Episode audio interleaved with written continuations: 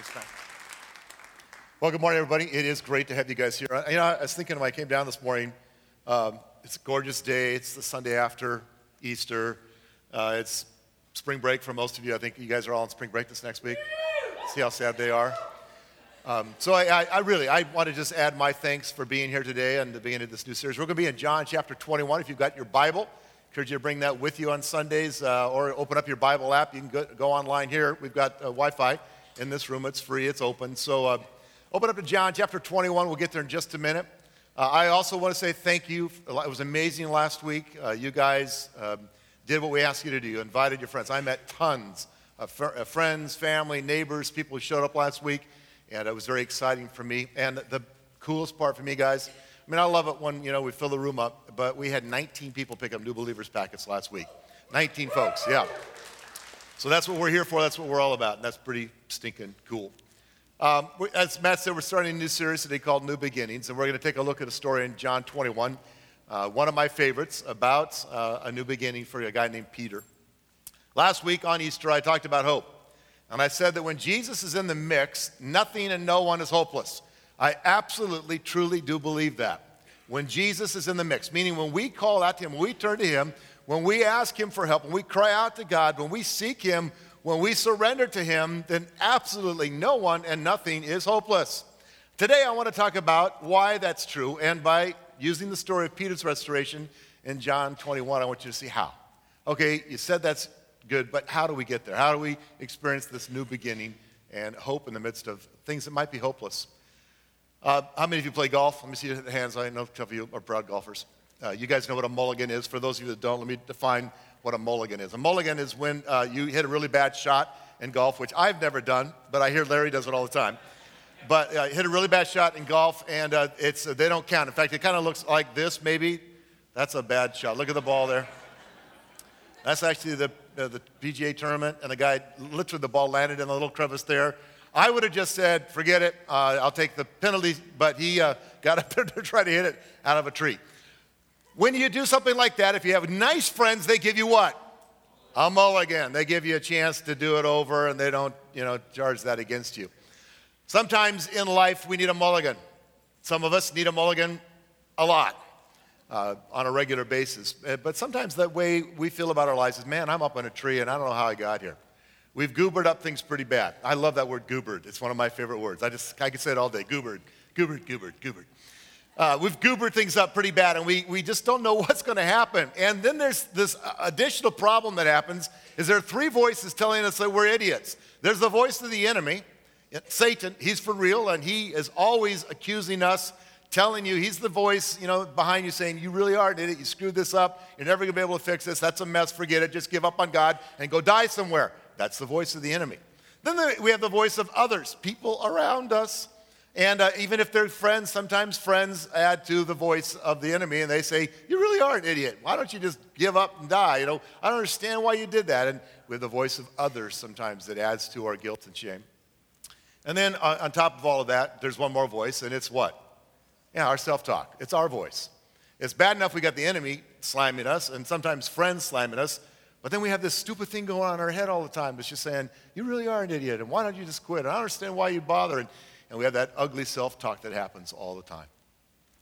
But the good news is that's not where we have to stay. And God's all about giving us hope and grace and a new life, even in the midst of mess-ups. A guy came to me. He was in his 50s. I think it was 54 or 55. This was years ago. And he was very distraught, and I mean as in extremely panicking distraught. He said, I made a horrible mistake at my work, cost the company tens of thousands of dollars, and I got fired. And he said, I don't know what I'm going to do. He said, I'm 50-something, and nobody's going to want to hire me. I mean, I'm 10 years away from retirement, and I made too much money at the beginning, and who knows? I'm overqualified. He went on and on and on. And he was a friend. I just looked him in the eye. I said, man, I am so sorry. I know this really hurts. I understand your fear, your concern. But I said, here's my challenge. First, own it. Just go to God. Say, God, I messed up. Own your mistake. Learn from it, which is always a good thing whenever we make mistakes. Learn from it. And then ask God for direction. Ask him, okay, God, what do you want me to do next? What do I do from here?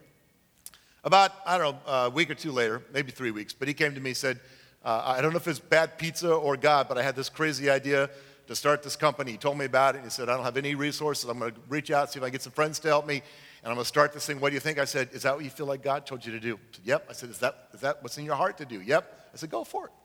Well, the long and the short of it is he ended up becoming a very big success, did very well, and loved working for himself rather than other people. So it was a win-win. Young woman came to me, 17-year-old young woman came to me. This was about maybe 10 years ago. And she had gotten pregnant out of wedlock, and her dad booted her out of the house. And by the way, dads, when your kids do something stupid, the better response is grace, always grace. But he was frustrated and disappointed and embarrassed and felt like he was giving her what she deserved and booted her out of the house. She literally lived in her car for 3 weeks, lived in her car, didn't have a place to go. And finally, her dad let her back in the house, but wouldn't talk to her at all. I mean, no, they'd be in the same room, and he wouldn't even acknowledge that she was there. She came to me crying, devastated, broke, and she said, Kurt, I don't know what to do. I feel like I've really screwed things up. I feel like such a failure, and I've let everybody down. What do I do? And I told her what I need you to hear today. Restoration is God's specialty. It's what he does best. And so I encourage her, well, get forgiven. Make sure that you're clean with God. Forgive yourself, which is always a big challenge for most of us. Even when we feel like God's forgiven us, we hold ourselves on the hook. I said, and then here's the hard part. Forgive your dad. Forgive your father. Make a choice to forgive him. And then ask God to restore that relationship. Say, God, I don't know how to do this. I don't know how to make this right. Would you please help me restore this relationship with my dad? Well, it took him a while. But before this woman's little girl was born and took her first breath, her dad's little girl made things right. And today they're doing great. It's a story of restoration. Now, if you've ever messed things up big time and wondered, can any good come out of this, then today's talk is for you. And that's why I love this passage in John chapter 21, because it's all about restoration. Let's pick it up, John 21, verse 1. Afterward, Jesus appeared again to his disciples by the Sea of Tiberias, Sea of Galilee. Now, afterward here refers to after the resurrection, and this is actually the third time that Jesus appeared to his disciples.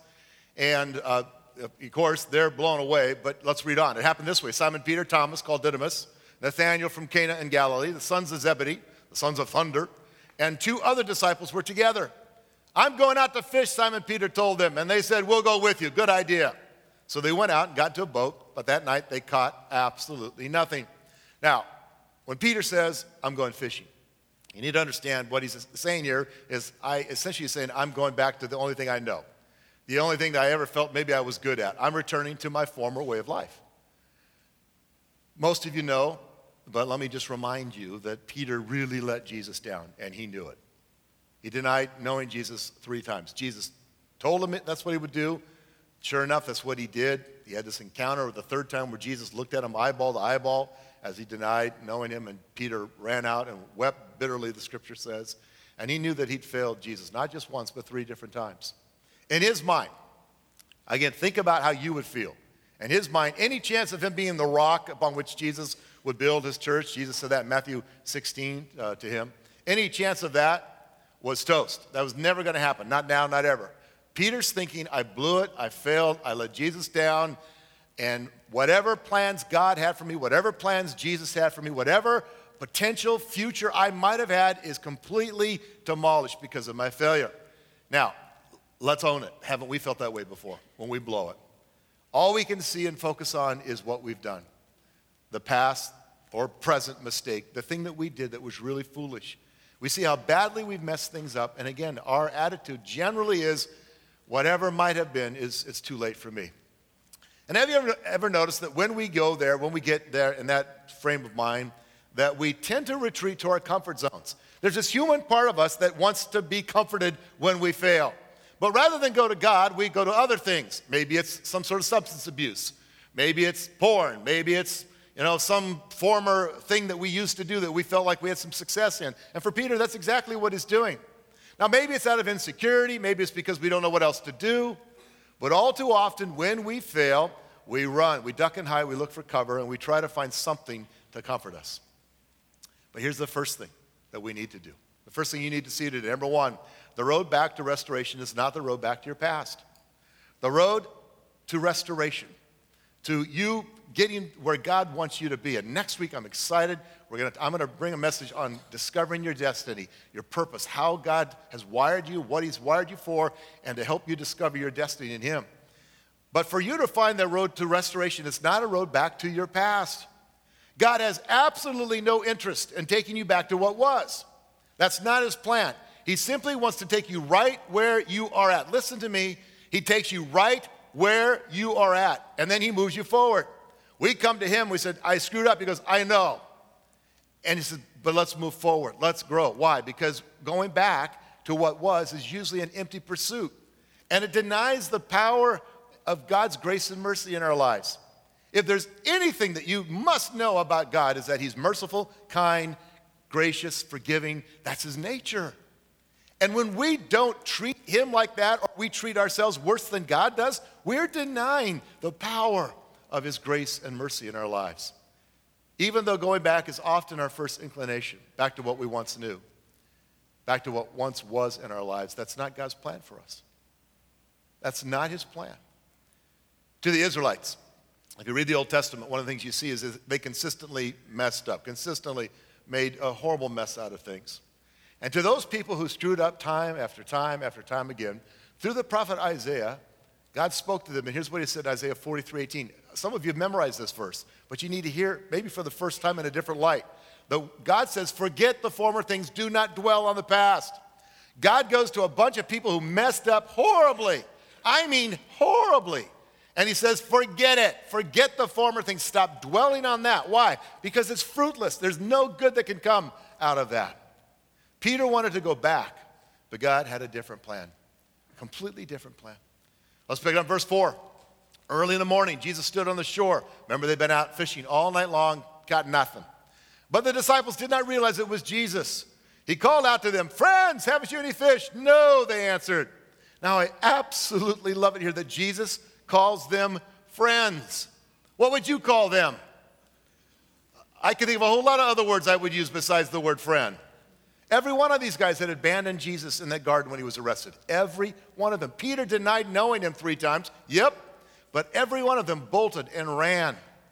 Each of them could have been called traitor, but Jesus calls them friends, which takes us to the second thing I want you to hear today. Even when you failed as his friend, Jesus never gives up on you. Even when you have failed him, he will never give up on you. I don't have the time today, but I could tell you so many stories of people who've come to me over 30 plus years of ministry, and they have said basically this to me again and again and again. I blew it, and it's too late for me. God's given up on me. I'm relegated to the scratch and dent pile of life, and that's where I'm going to spend the rest of my days. And I love telling them, nope, Jesus, you might have failed him, but he will never fail you. Even when we are faithless, the Bible says that God remains faithful to us. Again and again and again, the Bible says God is faithful. The Lord is faithful. God's faithfulness to us never ends. Jeremiah wrote this in Lamentations 3:22-23. The faithful, there's that word, I love that. The faithful love of the Lord, here it is, never ends. His mercies never cease. Great is his faithfulness. His mercies begin afresh each morning. His mercies are new every morning. We're talking about new beginnings. And for us to embrace that and to move forward, we've got to see that God is faithful, his love never ends, his mercies never, never cease, that he's great in his faithfulness to us, and that his mercies are, in fact, new every day. Stepped outside this morning early. The sun was just coming up, and I love when things get nice so I can walk outside without going, it was great.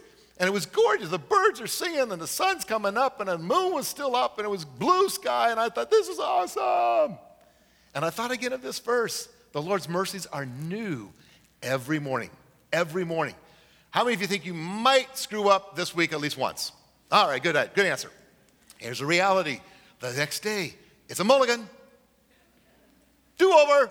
God says, yep, I know, but let's move forward. Let's grow from it. Let's learn from it, but let's move forward. God's faithful love never ends. He gives us mercy in our messes. He gives us mercy in the midst of our mess and a brand new mulligan every morning. And when Jesus calls these guys friends, even when they failed him, And I want you to see that even when you are at your worst, he still looks you in the eye and says, you're my kid, you're mine, you're my friend, I love you. I will never give up on you. Why is this so important for us to understand?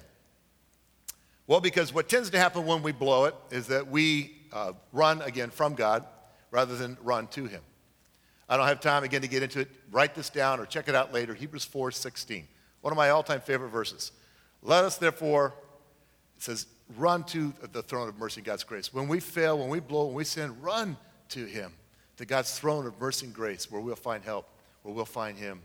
See, when we understand that God's not ticked off at us, he's not angry at us, he's not mean, he's not looking for you so he can beat you to smithereens. When he, in fact, he says, you're my friend, I've invested my life into you, and I've got great plans for you. Then when we fail, instead of going as fast as we can from God, we go as fast as we can to him. And by the way, God never throws your past in your face. Now, I'm sure that you've never had anybody ever do that to you. But occasionally, I've done that to my wife. You know, she did something, I forgave her, and I bring it up from time to time, especially when I need a little dig. And it's horrible. God never does that. He never throws our past in our face. He calls you friend, and that should motivate you to want to honor that kindness, to draw near to him. Let's read on. Verse 6. Jesus, okay, so catch any fish? No. Jesus said, throw your net on the other side, on the right side of the boat, and you'll find some. And when they did, they were unable to haul the net in because of the large number of fish. Then the disciple whom Jesus loved, again, love that phrase. The disciple whom Jesus loved said to Peter, it is the Lord. And as soon as Simon Peter heard him say it is the Lord, he wrapped his outer garment around him, for he'd taken it off, and jumped into the water. The other disciples followed in the boat, towing the net full of fish, for they were not far from shore, about 100 yards. What I want you to see, what I hope you'll see here, there's something amazing about the character of God. It's the third thing I want you to understand today. God delights. He delights in showing you his unmerited favor. God delights. He's not stingy about it. He's not like, oh, man. Seth, how many times? I'll pick on our youth pastor. How many times are you going to do that? This is it, buddy. One more time and I'm done with you. God never says that. Never says that. Not even once. God never rubs our sin on our faces. But in his mercy and his grace, in fact, what he does is he blesses us beyond belief. Now, again, my reason, I think for that, the reason why I want you to understand that is that understanding that God wants to bless you, again, once you think, oh, man, I just need to get forgiven because I want to live there. I want to experience that blessing from him. We don't deserve his favor. We haven't earned his kindness. But he gives it to us nonetheless. You see, I believe in the goodness of God because I've experienced it 1,000 times in my life, despite my idiocy. I believe in it because I could tell you stories all day long. And here's another little reality. And I'm not being pessimistic, I'm just being realistic here. Did you know that God expects more failure from you than you probably expect from yourself? God knows you. He knows you. I truly believe that he expects more failure from you than you probably expect from yourself. And yet, he doesn't leave you there. He doesn't leave you to wallow in that. He's never stingy with his favor and always kind, even when we don't deserve it. And it's his kindness. We talked about this a few weeks ago from Romans. His kindness is what draws us to repentance. It draws us to want to change. Jesus is good to us. He's good to us whether we deserve it or not. In fact, Luke 6:35, this is an awesome verse that Jesus, quote, Jesus said this, love your enemies. Do good to them, which, by the way, rock their world. They're like, no. That's not what we do. He said, but here's why. Because God is kind to the ungrateful and the wicked. God is kind to the ungrateful and the wicked. God's kind to those who think they're good, and God's kind to those who know they're not. See, when you finally see that God is good, it changes everything because it changes the nature of your relationship with him. He wants to bless you. Let's keep going. Verse 12. When the disciples landed the boat, Jesus said to them, come and have breakfast. And none of the disciples dared ask him, who are you? They knew it was the Lord. And Jesus took the bread and gave it to them and did the same with the fish. Skip down to verse 15. And when they had finished eating, Jesus said to Simon Peter, Simon, son of John, do you truly love me more than these? One of the most powerful encounters between two men ever is this encounter between Jesus and Simon Peter. See, at this point in their breakfast, Jesus turns his attention to Peter. And he asks a very penetrating question. Do you love me more than these? Now, lots of speculation. Did he mean, the other guys sitting around the fire? Do you love me more than these yahoos? Or maybe he pointed to the nets and the boats. Do you love me more than these things, your past? I think he's pointing to the guys. I'm not sure. But whatever he's saying, either way, can you imagine how Peter must have felt at that moment? I mean, they're sitting around a campfire, fish, maybe bacon. I hope there's bacon there. Probably not. They're good Jewish boys. But anyhow, I just love bacon on the campfire. It's so good. But anyhow, so they, I don't know, squirrel. But anyhow, they they are sitting around this campfire, and I don't think there's a lot of chatter. I don't think there's a lot of chatting. I don't think they're real, you think that was great, man. They're tired. They've been up all night doing what? Fishing. I think they're tired. And I think they're embarrassed. And I think they're thinking, man, this is awkward. And then Jesus turns to Simon. And I do not for a second think he had a mean, ugly, harsh look on his face. Not at all. I think with compassion in his eyes and gentleness in his voice, he says, Simon, do you love me more than these? Now, I doubt again that Peter could even make eye contact. But he said, Lord, yes, Lord, I love you. And then Jesus said, good, feed my lambs. Again, for the record, I don't think Jesus was scolding Peter. He wasn't scolding Peter. He was, in fact, restoring him. Yeah, there's a corrective action here, but it was designed to put Peter back on track. He was challenged. He asked the most important question we could ever ask. Do you love me? Do you love Jesus? That is the question of all questions. Do you love Jesus? Everything else secondary to that. Everything else is really way down the line. The most important thing is, Jesus said, love God with all my heart, my soul, and strength. Do you love Jesus? Verse 16, again, Jesus said, Simon, son of John, do you truly love me? And he answered, yes, Lord, you know that I love you. And Jesus said, good, and take care of my sheep. Verse 17, the third time he said to Simon, Simon, son of John, do you love me? Now Peter's hurt because Jesus asked him the third time. He's thinking, oh, man, okay, Lord, I get it. And I think part of this hurt is I cannot imagine it escaped his notice that Jesus asked him three times and he had denied the Lord three times. But Jesus said, Peter, do you love me? And he said, Lord, you know all things. You know that I love you. And Jesus said, feed my sheep. I can't tell you how many times I found myself in a pile of mess all by myself. And, I created it. I caused it. I'm the reason for it. And all I hear from Jesus is, Kurt, you love me. Yes, Lord. That's what matters. Now get back to work. Notice in the exchange, Jesus not only asks the question of love, but he commissions Peter to a task. And what was that task? To feed and to care for God's flock. And so here's my fourth and final takeaway today. No matter what is in your past, no matter what, no matter what you did yesterday, what you did 10 years ago, what you did as a kid, what you did in college, no matter what is in your past, God still has a plan for your future. He still has a plan for you. No matter what past mistakes you've made or what failures you've fallen into, God has a plan for your life. And I said next week we're going to talk about that. I'm going to unpack that some more. But if you've heard anything today, I hope you've heard this. God can redeem, restore, renew, and yes, even resurrect any life surrendered to him. We fall. We fall. We stumble. We mess up. But God keeps moving us forward toward him. And that's his goal, and that's his plan, to just keep us growing and moving forward toward him. I want to show you one real short video clip to give you an illustration of what I think our life in Christ looks like. Watch this.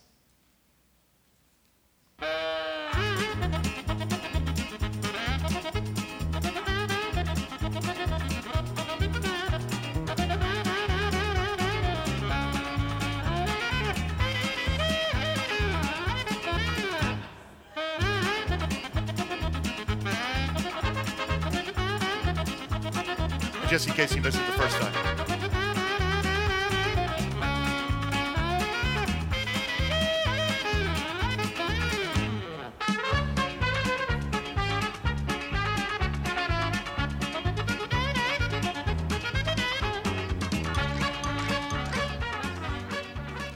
Now, I know some of the more compassionate people in the room go, I can't believe you showed that. That's so sad. That old man, I can't believe you embarrassed him.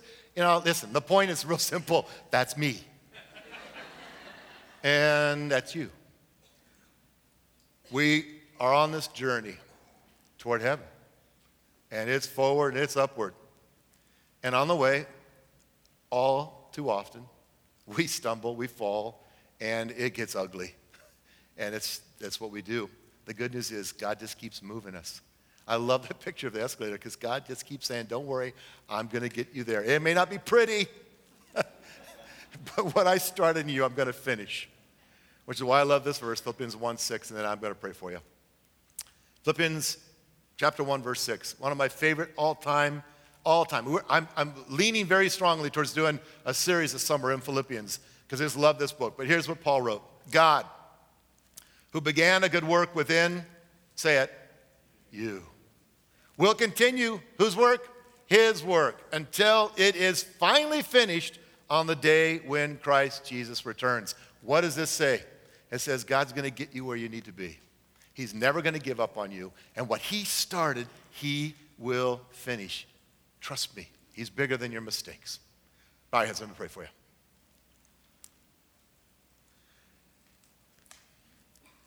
Jesus, I love the story of your restoration, of your restoring Peter back to what you'd call him to do. And I know, Lord, the issue for us is the same that it was for Peter. Do you love me? That's what you're asking. Do you love me? All the other stuff is secondary. The fact that we mess up and fail, that's a reality we're going to have to deal with as long as we're in these earth suits on this side of eternity. But God, the question that you ask us is, do you love my son? Do you love Jesus? Do you love me? And I pray, Lord, I ask that today you would encourage those who have felt, because either the voice of the enemy or the voice of others or the self-talk in their head, have felt completely like they've failed and messed up and that it's over for them, or that they'll never get back on track with you. Today, would you just shatter that lie? And would you speak into their hearts the hope and the joy and the peace that comes when they realize, God, you're bigger than the mistakes that we all make. And all you want of us is just that we own it, that we confess it, that we come to you and acknowledge it, and that we run to your throne of mercy and grace where we find the help that we need. Keep your head bowed and your eyes closed just for a minute. Maybe you're here today.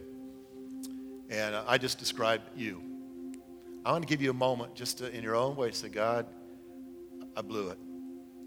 Confession does matter. It's acknowledging, it's owning your failure. But God doesn't want you to stay stuck there. That's not, the point isn't just confess it so you can beat yourself up for the rest of your life. It's confess it because you know he hears and he forgives and he restores and he renews and you can move on. And some of you right now just need to confess that. Say, God, forgive me. I want new life. I want to move forward. It might be pretty ugly, God, but I'm going to keep moving forward. Some of you here today, and you've not yet started your life as a Christ follower. And you thought, man, is that what it means? Yeah, it starts with acknowledging you need a Savior. You need God.